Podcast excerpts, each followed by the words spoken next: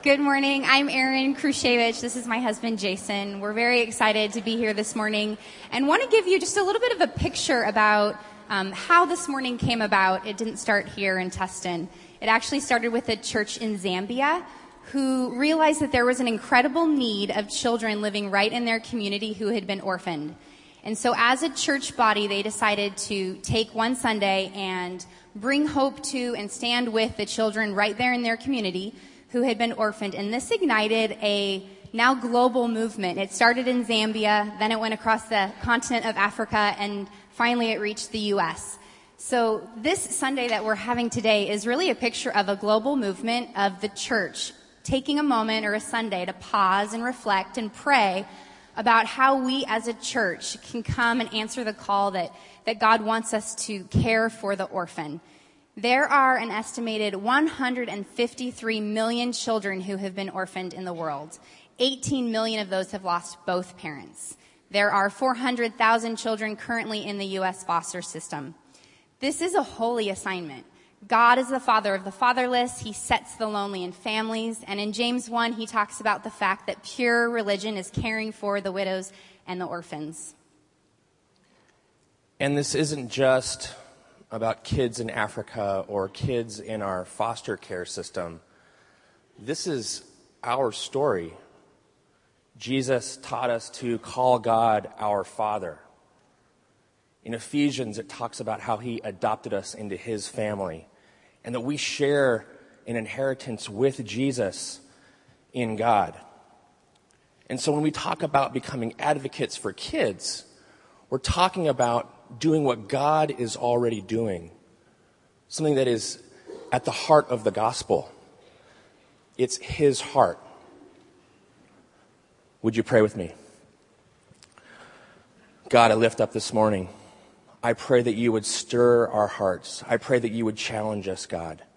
How can we join you in what you are already doing? Help us as a church family, God, to become advocates for kids who have no voice. In Jesus' name, amen. We're excited to focus today and really ask that question, how can we be the hands and feet of Jesus to children who have been orphaned? And we're excited to do that through a guest speaker today. So we just want to give you a little bit of an intro of who's going to be sharing with you. His name is Pastor Johnny Carr. He is husband to Beth. He has five children. Three of those children came to him through adoption, two from China, one from the U.S. foster care system. He spent time as a full-time pastor. Then he worked for Bethany Christian Services as the National Director of Church Partnerships. And more recently, he's the author of this very cool book I'd highly recommend called Orphan Justice, which talks about ways that we can care for the orphan beyond adoption. And one of the things that I love, it even says it on the back of the book, no one can do everything, but everyone can do something. So as an adoptive and foster parent, as an expert on orphan care, and as somebody who is really challenging the church to step up and take ownership of the global orphan crisis, please welcome with us Johnny Carr.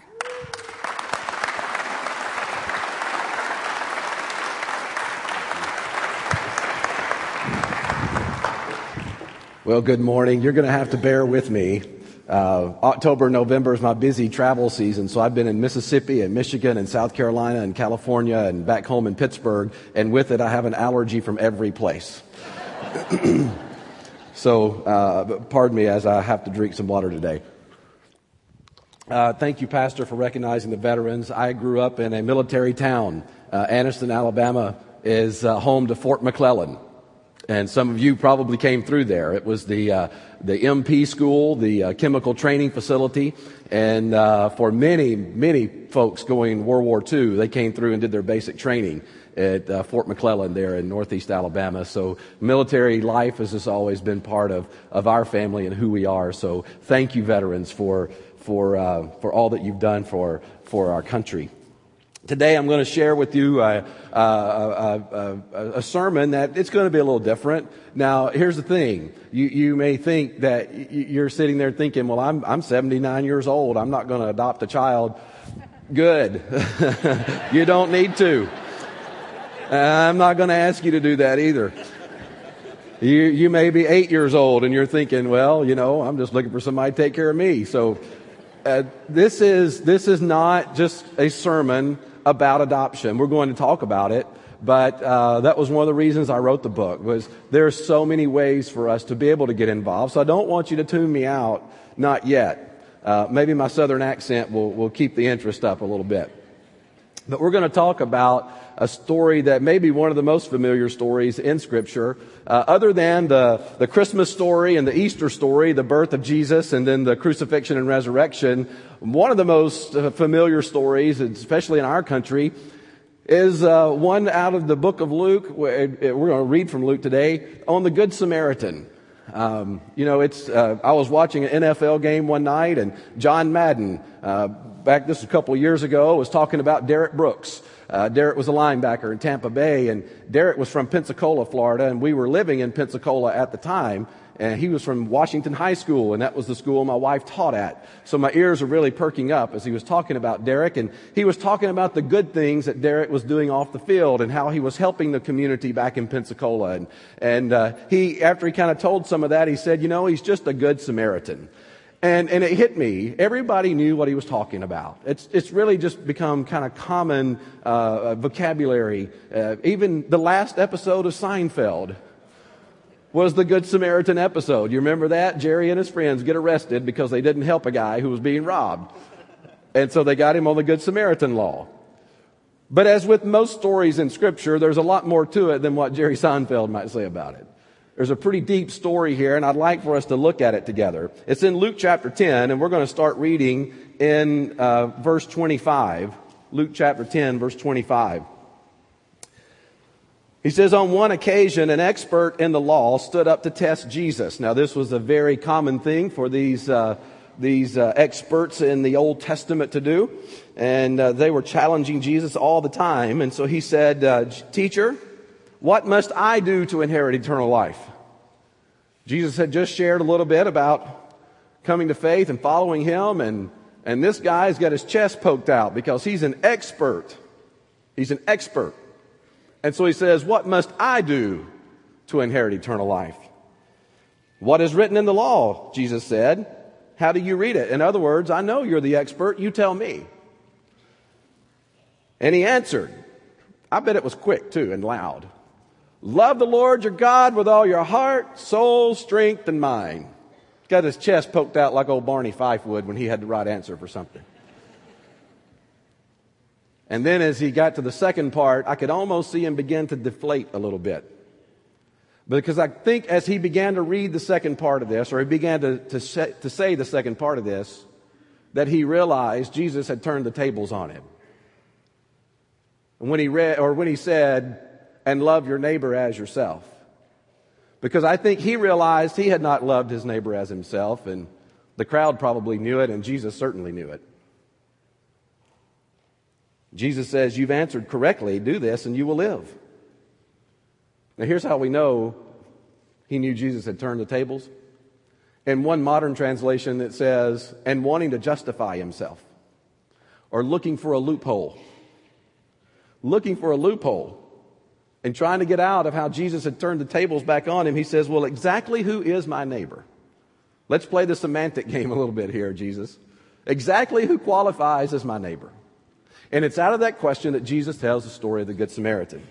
He says, But he, uh, uh, uh, Jesus replied, A man was going down from Jerusalem to Jericho when he was attacked by robbers. They stripped him of his clothes, beat him, and went away, leaving him half dead.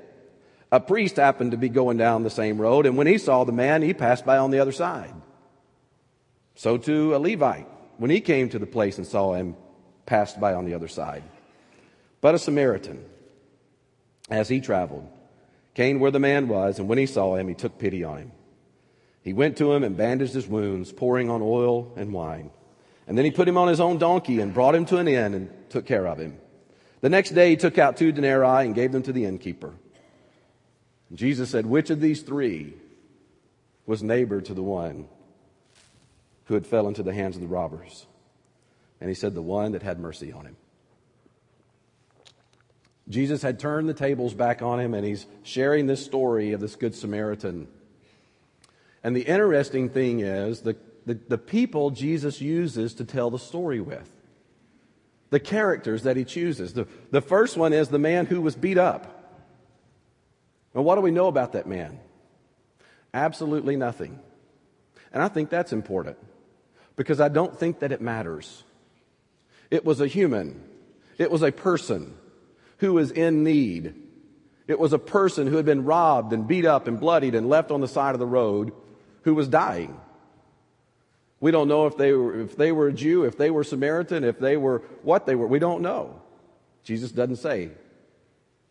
The other three characters that he gives us first is the priest. The priest, the religious pastor of the day, the Levite, the other religious leaders of the day. It says the priest, when he came and saw him, he stepped to the other side of the road and kept going. The Levite, when he came and saw him, he steps to the other side of the road and keeps going. What was Jesus trying to tell us through that? I, I, I, try not to read too much into this, but I just think it's very interesting that Jesus would use the religious establishment of the day to be the ones who did not stop and help this man. Growing up in North Alabama, we would pray for snow every year. I know you don't even pray for it out here, it's not even an option. But man, we would pray for it, and about once every three years, we'd get a little bit, and you know, we'd shut down for about a month, and we'd get an inch of snow up there. And man, they'd come on and talk about it, and you'd go to the store and buy all the bread and milk, and and uh, we still don't know why people do that. Imagine yourself if you've ever been out in the woods and some of those areas, all those curvy, windy roads, and all those rolling hills back in the east. And imagine yourself on one of those roads late one night and it's cold, 33 degree rain, and a deer jumps out in front of you and your car goes off in the ditch and uh, you're, you're, you're all bloodied up. You can't get the car out. You, you know that no one ever travels this road and, and, and so you're beginning to think, man, this is how I'm going to die. Your, your cell phone's busted up or, or if you're like me and have Sprint, you have no coverage. Um, Sprint CEO doesn't go here. Okay. there you are. You're thinking, well, this is it. This is, this is how it's going to be over for me. And, and all of a sudden you hear a car coming. And you're thinking, man, this is a miracle. There's never a car out here on this road this time of night. And as the car gets closer, you look and, and, and, you start to lock eyes with the driver and you think, wait a minute, I know who that is. It's Pastor Dave. and he looks at you and you look at him and he drives right on by.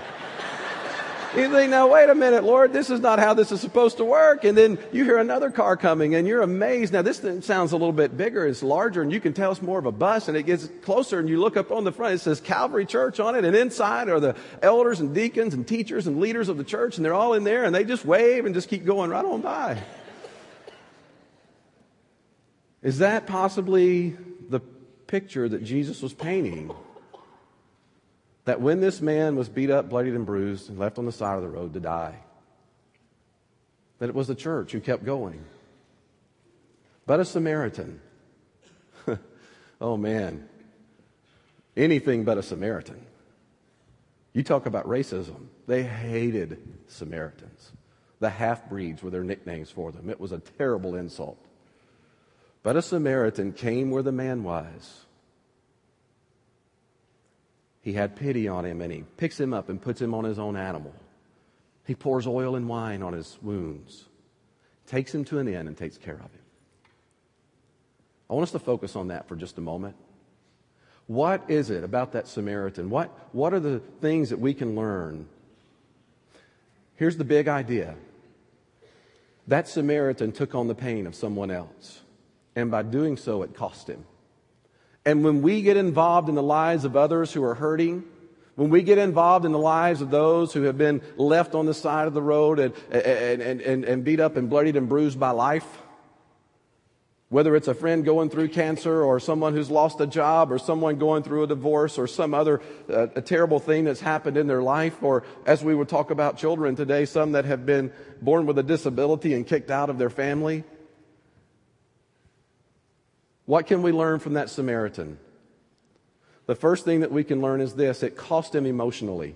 The Bible says that he got involved, he had pity on him, his heart was moved. He could not just keep walking down the road and leave this man there. And when we emotionally get engaged in someone else's life, it means that we're having a change of heart. And it's really the way that God wired us. When we talk about fellowship, fellowship's a lot more than a cup of coffee and a donut. Real fellowship is when we enter into the pain of each other's lives and we walk with them and we pray with them and we go with them through that pain. And when we leave and go home, we can't just turn the switch and turn that off and leave it. It goes with us and it costs us emotionally. I had a good friend uh, back in 1994. The tornado came through Piedmont, Alabama on, on uh, Palm Sunday. And that little church only sat about 80 people, and they had 100 that day because they were having a little program for the kids, uh, for Palm Sunday program. 20 children waiting to come up on the stage. And the tornado went by and blew that roof over to the side, and it sat down on that whole congregation, killing all 20 of those kids.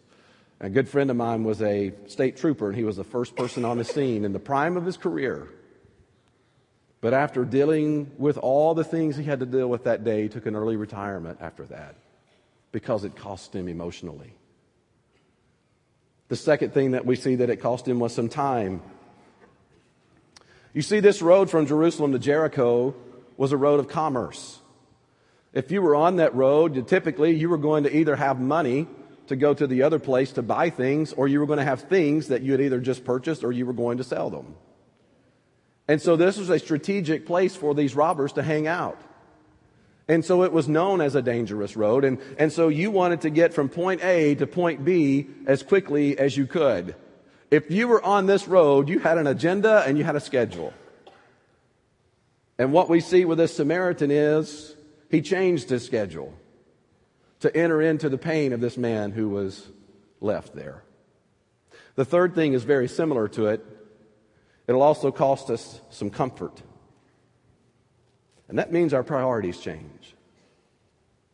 That road actually had a nickname, and it was called the Bloody Way because of the number of thieves and robbers that would hang out on the road. There were certain parts of it that actually had garrisons built where guards would, would actually watch over it, but they couldn't watch over the whole thing.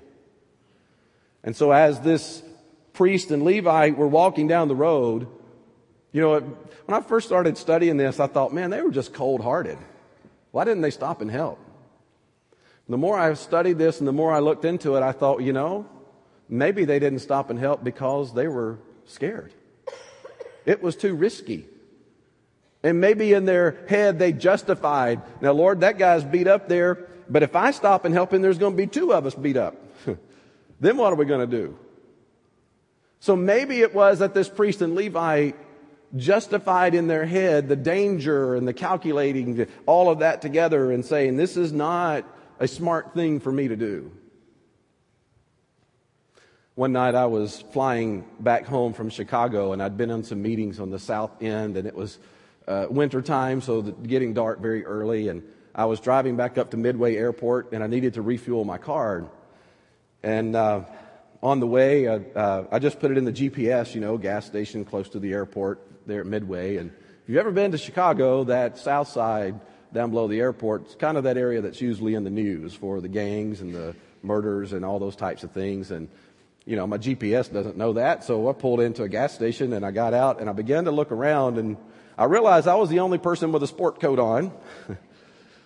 And I thought, well, just don't make eye contact with anybody. Just get this car filled up and get out of here. And, and so I'm filling the car up, and, and the Lord speaks to me and says, uh, You know, you travel around preaching this sermon all the time. What if you looked up right now and saw a lady and her car was broken down across the street? Would you have the guts to go and help her? And uh, I replied, Lord, if you'll give me about five minutes, I'll talk to you about that. Let me get back on the road first. Sometimes getting involved in the pain of others is risky. But when we do that and our priorities change, it means instead of looking out for number one, looking out for me, I'm putting the needs of others ahead of me. The last thing that we see that cost him was some money. He poured his oil and wine on this man's wounds. He poured on the wine for healing as a disinfectant and the, the oil for soothing. Expensive stuff. Maybe stuff he was either taking to sell or had just bought. And then he takes him to the inn, tells the innkeeper the next day, here's two denarii. I've got to continue on my business. I don't know how long he needs to stay. But ever how long it is, just put it on my tab. And when I come back through, I'll pay for it. I'll cover it. Getting involved in the pain of someone else's lives and what we see from this story is that it cost him emotionally some time, some comfort, and some money. Now, I want you to hear me very clearly when I tell you this. I did not fly out here to come and speak to you today and tell you that I'm a good Samaritan. Frankly, I came to confess that I was that priest, that pastor, who for so many years kept stepping to the other side of the road. Until one day we realized the one who was left on the side, beat up, bloodied, and bruised, was our son. Not by birth and not even legally, but in our hearts. You see, I met Beth when we were in college. We were at Jacksonville State University in Northeast Alabama we were at a Baptist campus ministry meeting one night, and I had the uh, opportunity to get up and talk in front of people. And uh, as you can tell, I enjoy that. um, I wasn't shy about that kind of stuff, and, and it was also a good way to get girls. So I wanted to speak, and and uh, so I'm up speaking that night, and I'm looking, and there's a girl who's doing sign language for a girl who's deaf who was there. And the girl who was deaf was Heather Whitestone. Heather, two years later, would become Miss America. You may remember in the mid 90s uh, Heather Whitestone, the first Miss America with a disability. She was deaf. And, and so Beth, who would become my wife, was her interpreter. And I thought Beth was better looking than Miss America, so I chased her around for a while. And our relationship began to get serious pretty quickly. And, and uh, not long after we, we were dating, she told me, she said, You need to understand that one day I want to adopt a deaf child. Well, that's pretty heavy conversation for, for about your fifth date or something. And and I looked at her and again saw how pretty she was, and I said, Me too. I've dreamed of that all my life, honey. Where have you been? Little did I know she was serious about that thing, and um, I promised her a white picket fence. I promised her everything, you know. And so we got married, and, and I was in the ministry, and we were in Pensacola, Florida and serving in the fastest growing church in the panhandle of Florida. It was just amazing what we were able to enjoy during that time and, and uh, living about 30 miles from the beach down there in that beautiful white sand of Pensacola. And, and God had blessed us with two kids by birth, Heather and Jared, and, and uh, we were just really living the American dream. And my missions pastor came to me one day, and, and Beth did complete her degree in deaf education, and she became a teacher for the deaf. And, and so uh, my missions pastor came to me and said, Hey, I've got a friend coming through tonight. He's a missionary, and he works with the deaf in Belarus. So I thought you guys might be interested in meeting him. And I said, Oh, yeah, I know Beth would, and it would be great to hear his ministry. And so we go and sit down to dinner with him, and he says, uh, uh, Yeah, the, the, the people I'm ministering to is actually a deaf orphanage. It's this orphanage, and all the kids in it are deaf. And I said, check, please, because I, I, know where this is leading. Um, and that was in January of 2005. And sure enough, that began a conversation again. And we rolled on over into February, and I came home from a deacon's meeting one night, and Heather and Jared were in the bed, and, and Beth, again, we, we began talking about this, and, and I said, well, tomorrow I will call and get some answers, because that was a big thing for me. I was scared about how much it would cost and how long it would take and all those things, and of course, everything I thought about it was wrong, because I've got a crazy uncle like you probably have, and, and you know, he's always got the worst case scenario for everything in life, and he knows everything. If you can't think of who your crazy uncle is, it's you, so you better be thinking about it. so we, uh, the next day, I, I, got on the internet and Googled Belarus International Adoption and came up with an agency actually right out here in Orange County, California. Called the guy up, Ron Stoddard. I'll never forget it. And uh, I said, uh, you know, here's the deal. And he said, well, Belarus is shut down. You can't adopt from Belarus for government, governmental reasons, different things. What are you thinking? And I said, well, just we don't care where the child's from, but we're just thinking, we know we're equipped to adopt a child that's deaf. We'd like for them to be under the age of six because of birth order stuff and all that. And then um, no other disability. I said, I can't handle any other disability. Remember that for later. And uh, he said, uh, Well, that's fairly specific. If I ever hear of anything, I'll let you know. Ten minutes later, he called me back and said, check your email. And that's what I saw. Oh, stop. He is not that cute. Oh, he is a 13 year old boy that stinks right now.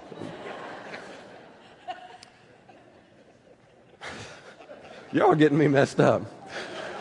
Seven months to the day later, we were in central China meeting this little boy. And as you can see, Heather and Jared were with us. And uh, um, it was amazing what God was about to do in our life.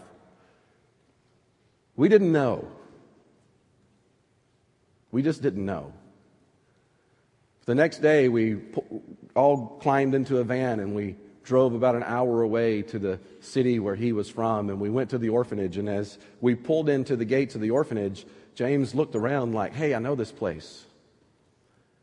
Then, as we pulled in and they turned the van off and we started to get out, he just kind of sank down and put his head on my shoulder and put his arm around me as if to say, oh, well, that was fun for a while.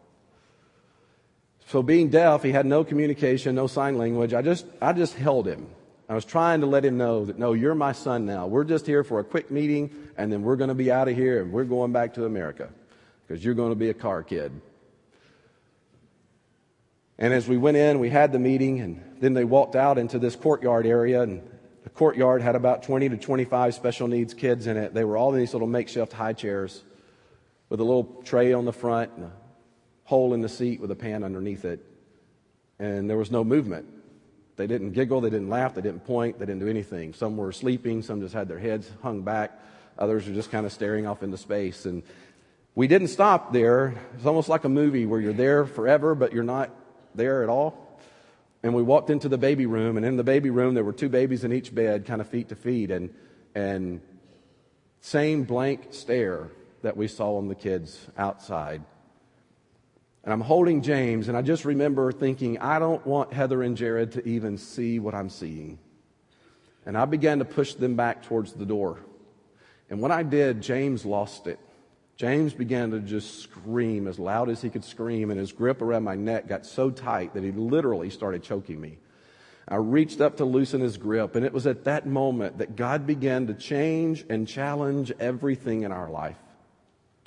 He began to challenge me in my approach to theology. He began to challenge me in my approach to church growth. He began to challenge me in my own personal budget. He began to challenge me in the way we were living our lives. Now, I want you to understand something real clearly here. The folks at that orphanage were doing the best they could. Almost all these kids had some type of disability. Many of them had cleft lip and cleft palate. They loved the kids, they just didn't have the resources to be able to help them. We were told that 95 out of 100 kids passed away that went into this orphanage. I love China. For any of my Chinese brothers and sisters that might be here, I love China. And we got very involved and we saw that orphanage turn around and we saw some things happen there. But when we came home from that trip, I began to study two things. I began to study what does God's word say about caring for orphans because I knew it was in there. I'd heard these little passing phrases. And then I began to study what is the reality. And as I look through the Old Testament, there's this theme throughout the Old Testament of the orphan, the widow, and the alien, or the stranger, or sojourner, or whatever word you want to use there. But basically, he's talking about those that are helpless. And, and God is just very clear about our responsibility and the privilege that it is that we have to care for them. And then we get over into the New Testament, and our friend shared that from, from up here earlier, James 1.27. You know, James is the book of action, right? James is the one that says faith without works is dead. And James is very emphatic in his writing and do this and don't do that and do this and don't do that. And, and in chapter 1, verse 26, he talks about how when we run our mouth all the time, that our religion is useless. And then in verse 27, he says, But pure and undefiled religion is this caring for orphans and widows in their distress and keeping oneself unspotted from the world. Growing up a Southern Baptist in Alabama, we had that thing about keeping ourselves unspotted from the world down pretty good. I didn't drink, I didn't chew, and I didn't go with the girls that would do that kind of stuff, right? but when it came to caring for orphans, we had no plan. We had no ministry. We had no organized way. We had no emphasis. There was no talking about it. And it just began to burden me as a pastor that I want my people to experience pure and undefiled religion. And so God began to teach us and mold us in that. And then I began to ask the question what is the reality? You heard some of those numbers. I appreciate the way they shared those too. That 153 million, I, these are all estimates. We don't know. You know, I've got one friend, he's always looking for the bad side of things. And he said, Oh, those numbers are blown up. I said, Well, cut it in half. Do you feel better? 70 million orphans. Are you going to sleep better tonight? But it doesn't mean that they've lost both parents. You, the way that that number is derived, they say one or both parents. And here's why because in developing countries, there's still very much a patriarchal mindset where when the, when the, you have to have a male leader in the home to really have a say in society. And so, two thirds of the time, the father dies first. And when that happens, the mother and the surviving children lose all rights in many of these countries. They lose the right to education and to, to they lose the right to land ownership. They lose the right to even basic medical care in a lot of times. If the father or mother even has died of something like HIV and AIDS, then they are ostracized from their community. They are put out and they are put, it's like a scarlet letter on them that they are put out of that community and they don't want anything else to do with them or their children. Right now, what we're seeing in, in West Africa with Ebola, you can imagine what's happening there now. As mothers and fathers are dying and these children are left behind and they're kicked out of their towns and villages to be on their own. And no one wants to touch them. Imagine the hysteria there. What if we had? Five people that have had it in the United States, and you think it's all that's ever happened here if you looked at Facebook. Imagine what's happening there and with thousands of people and the number of kids that are now left without anything. And that's why I wrote Orphan Justice was to get in and look at these different issues that these kids face. From HIV and AIDS to poverty to living in orphanages. And we, we think that, well, we'll just go build an orphanage and then we'll get them off the street. But guess what? You just, there's not a family. And the last time I looked at scripture and I looked at the gospel itself, it's all about family. We've got to do better. We can't be satisfied with a child living their life outside of a family. We can't be satisfied with that. It might be a temporary measure,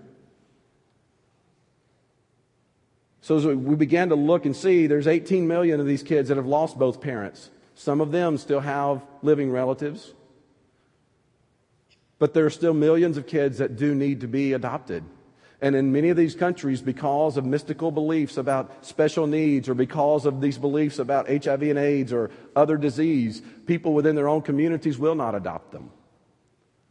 And that's where international adoption does still play a role. It's very different now. You don't see many people adopt internationally and come back with a healthy infant. Now they're adopting kids with disabilities. They're adopting children that are six years old, seven years old, ten years old. And when they come back here to this church, they don't fit in because their kids weren't raised in their family and they weren't raised to behave. They weren't raised to these kids are in shock and for culturally speaking and, and, learning a new language and learning to eat new foods and all those other types of things. And that's where many of you come in. Some of you need to come around these families that are adopting children out of the foster system here in the United States or internationally that have really altered their lives to invest in these children's lives.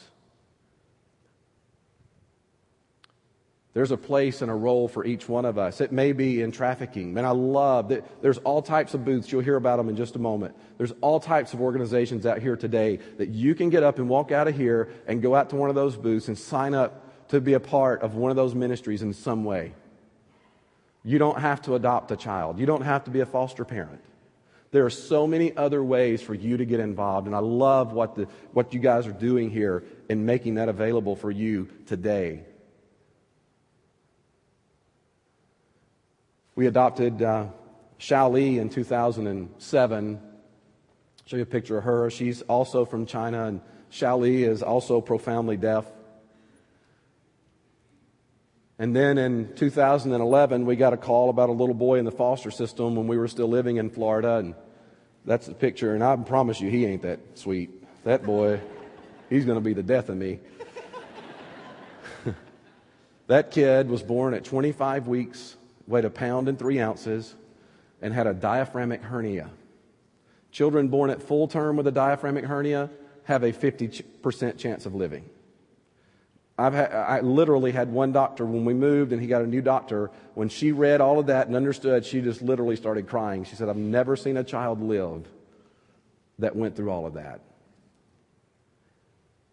JJ had a G tube inserted because his esophagus had not formed properly because of that hernia and and so he took all of his nutrition by G tube until about a year ago, and we finally had that removed. We've been going to feeding therapy, and he's learning how to eat now, like us. And and uh, it's it's a long road. If any of you have ever been down that with a child that at five years old for the first time are chewing food up, can be very difficult.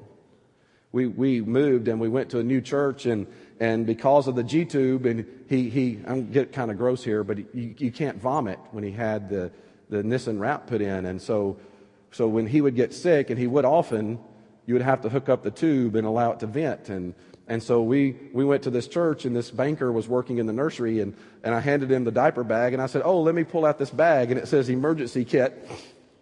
And I said, So if he starts choking, what you want to do is take this tube and you hook it up right here, and he just threw his arms up and says, Man, I'm a banker. I can't do that.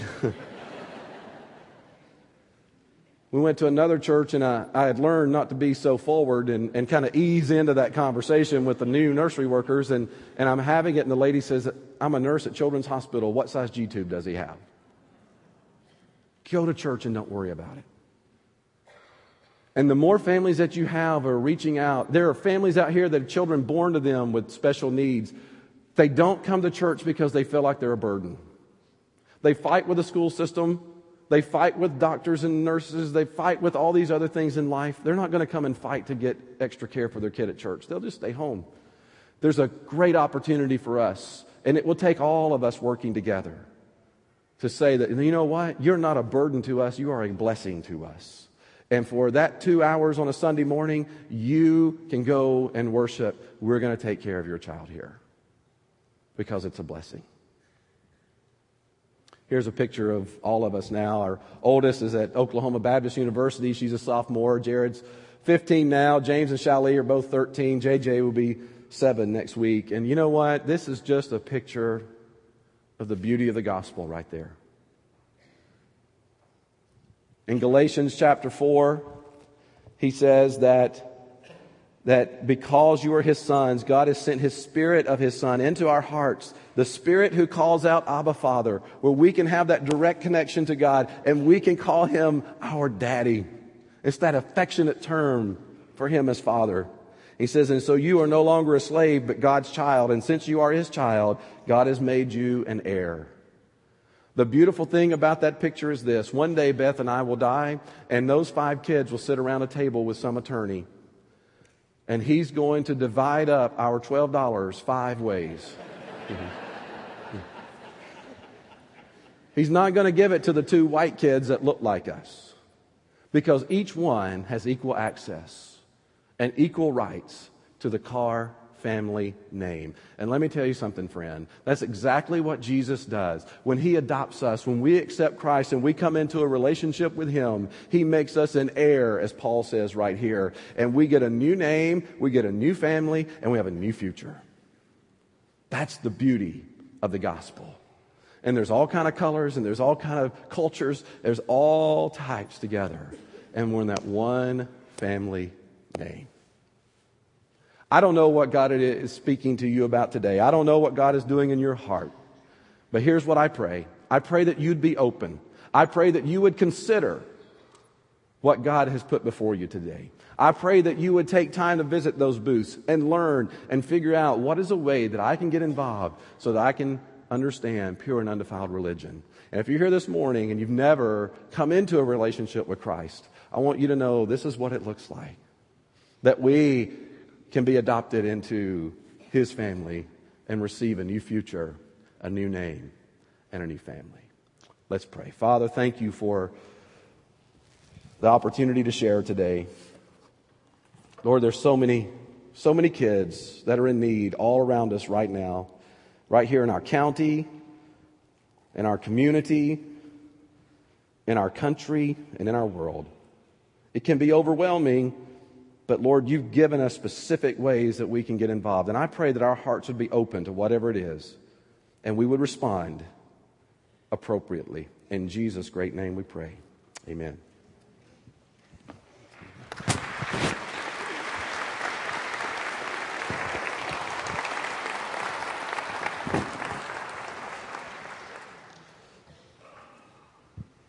Um, Johnny's wrecked me in good ways this morning. This is my buddy Curtis Yates, and we get to serve on our uh, orphan care team ministry here at Calvary. And uh, we did a little video showing you how some of the people here at Calvary have been involved in orphan care. In Johnny's book, Orphan Justice, it talks about not everyone can do everything, but we can all do something, something like that. but check out the video, and you can see some of the people here at Calvary and what they're doing.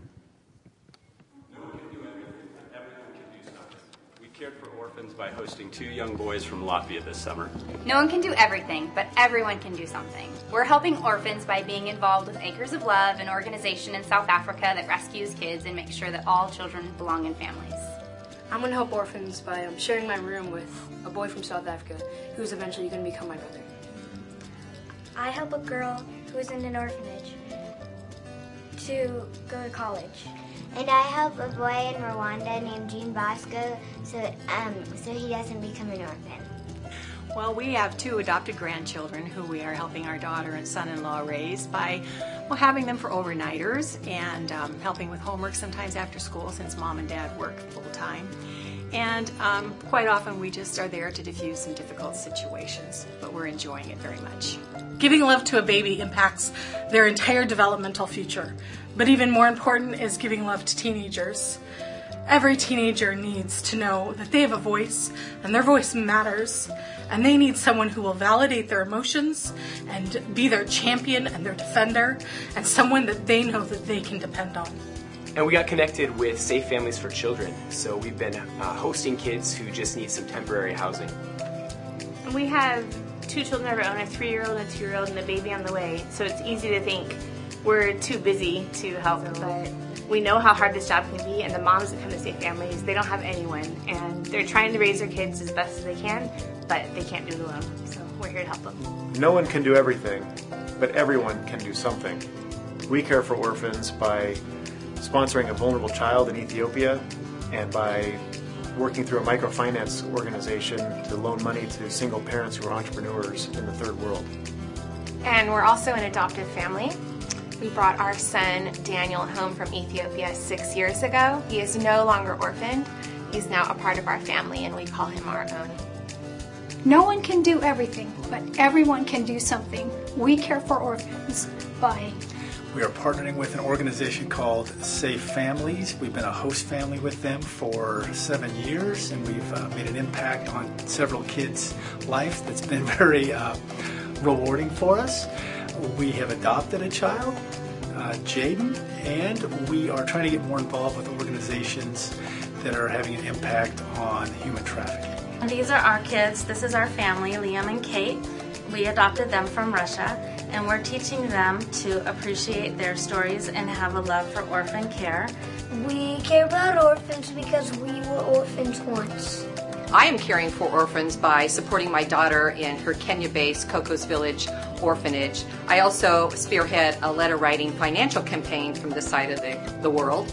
And in 2012, I was able to visit Patricia Sawo in her Discover to Recover Center in Kenya. We care for adoptive families who need respite we walk uh, kids walks, or I walk 50 miles every year for a home of kids in South Africa to help keep them protected and the medical care and school needs.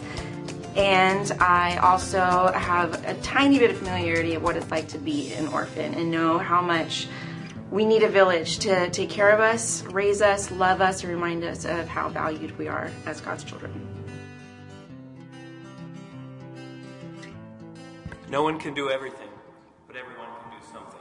We are caring for orphans by welcoming kids from our community into our home. We are a foster family and a host family with Safe Families for Children. We love kids. We love Jesus. Matt leaned over to me during the video and told me that the video was wrecking him, and I hope it was wrecking some of you. As you've heard this morning from Johnny, and as you've heard in the video here, orphan care is so much bigger than, it goes far beyond adoption. And yet, adoption is a very crucial component of orphan care. It can provide the best kind of permanency for many children, a forever family. My wife and I adopted six years ago, and that process proved to be quite a journey for us.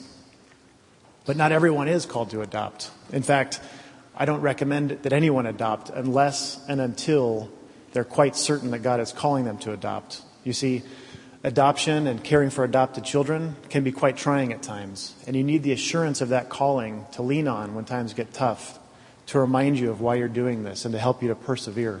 With that said, there probably are people here in our church who are open and willing and being called by God to welcome a child into their family through adoption. We want to join with you and we want to support you in that as you step out in faith and follow that calling. In my own story, my wife Karen and I discussed adoption and prayed about it for many months. And Karen became convinced pretty quickly that God was calling us to adopt. I was open to that and I developed a desire to adopt. I just was struggling with the financial burden that it was that came along with the adoption. We had uh, started investigating it and we knew that the kind of adoption we were considering was very expensive and I just wasn't sure how we were going to pay for it. I sought the Lord and I started praying and listening and praying and listening. I just wanted to hear clearly from Him that He was going to tell us, Yes, I will provide for you financially, but I just wasn't hearing it. And then one Sunday, Pastor Dave preached a sermon here where he challenged us to pray and ask God for big things, things that couldn't happen unless God intervened. At the end of the sermon, he gave an invitation to come forward and pray with a pastor and elder down front here and ask God for something big like that. I vividly recall Karen turning to me at the end of that sermon with a look in her eye that said, We're going down front to pray, right?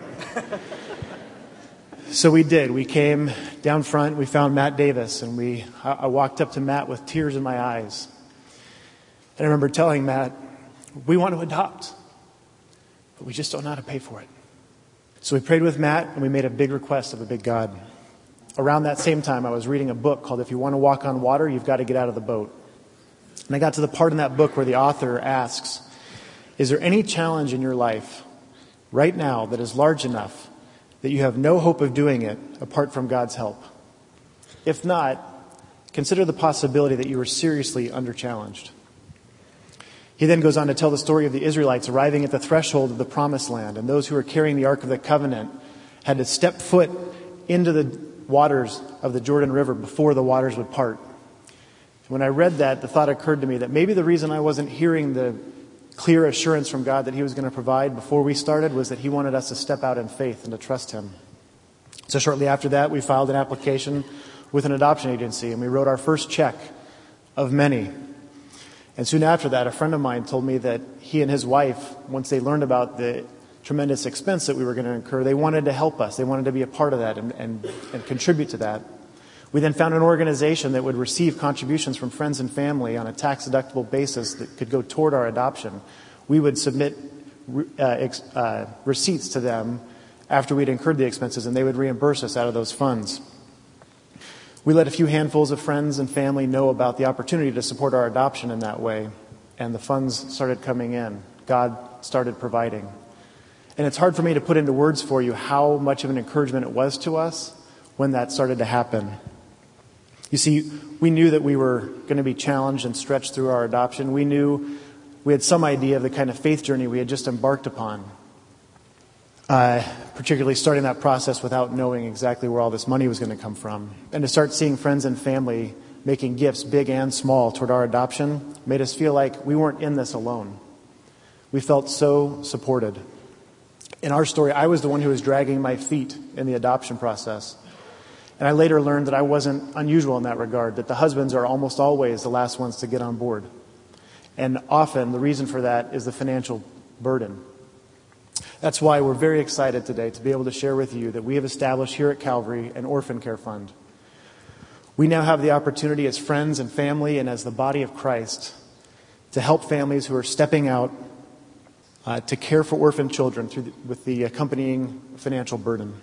We want to be able to provide that boost of encouragement to those families that says, we support your calling to care for orphans, whether through adoption or some other means. And the first demonstration of that support is going to be that we're going to help you with that financial burden.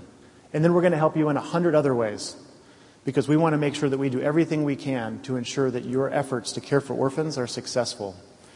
So from now on, anytime you make a gift to Calvary designated for the Orphan Care Fund, it will, those funds will go into that fund. I'm thrilled to be able to tell you that uh, already, through the gifts of just a, a handful or so here at Calvary and through a recent Kids Walk for Hope, we already have a balance in that fund of over $13,000. We would love to see that grow considerably so that we can provide some real, meaningful financial support to families who are wanting to adopt or care for orphans through other means. So it's not on the, the envelopes on the rack in front of you, but anytime you write Orphan Care Fund on that check or on the envelope, it will get into that fund.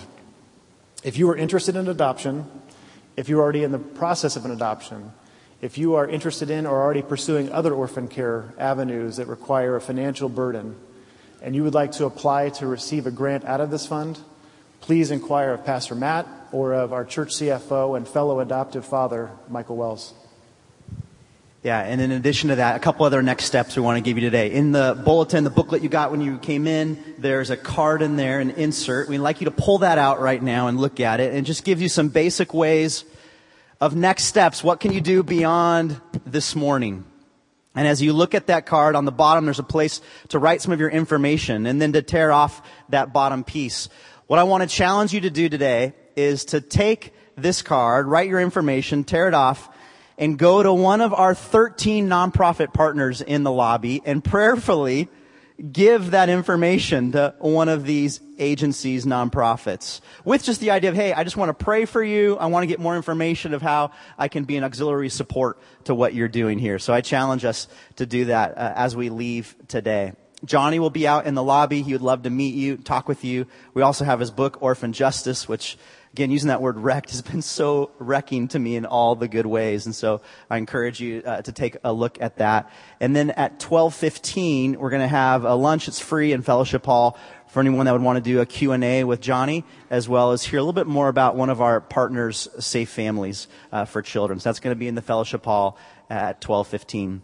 Then a couple other next steps is uh, next Sunday we have our Reach Life Lab. And this is an opportunity. Maybe you don't even know what your spiritual gifts are. What would be a gift I could even use in the whole realm of orphan care? And so I challenge you, that's going to be next Sunday afternoon, and, and you can jump in to that as well. But as we continue this idea of being followers of Jesus in this followers series, part of it means we care for those that are fatherless. And so with that, let me just pray, continue to worship and respond to what God's doing in each of our hearts. So let's pray. Father, what a privilege it is to be one of your followers. To, as Jason and Aaron said, to be adopted by you. God, thank you for that.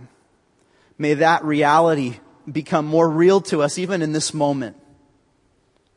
And as we follow you, God, may we respond to your adoption by caring for the orphans physically in our world. Give us wisdom to show us, Lord, how that would be for each of us uniquely. And God, I pray for this offering that, that you would use this to bless the ministries both locally and globally and around uh, this kingdom, God, that you've created. That you'd use these monies um, for your glory, your power. And we pray this in the name of Jesus Christ. Amen.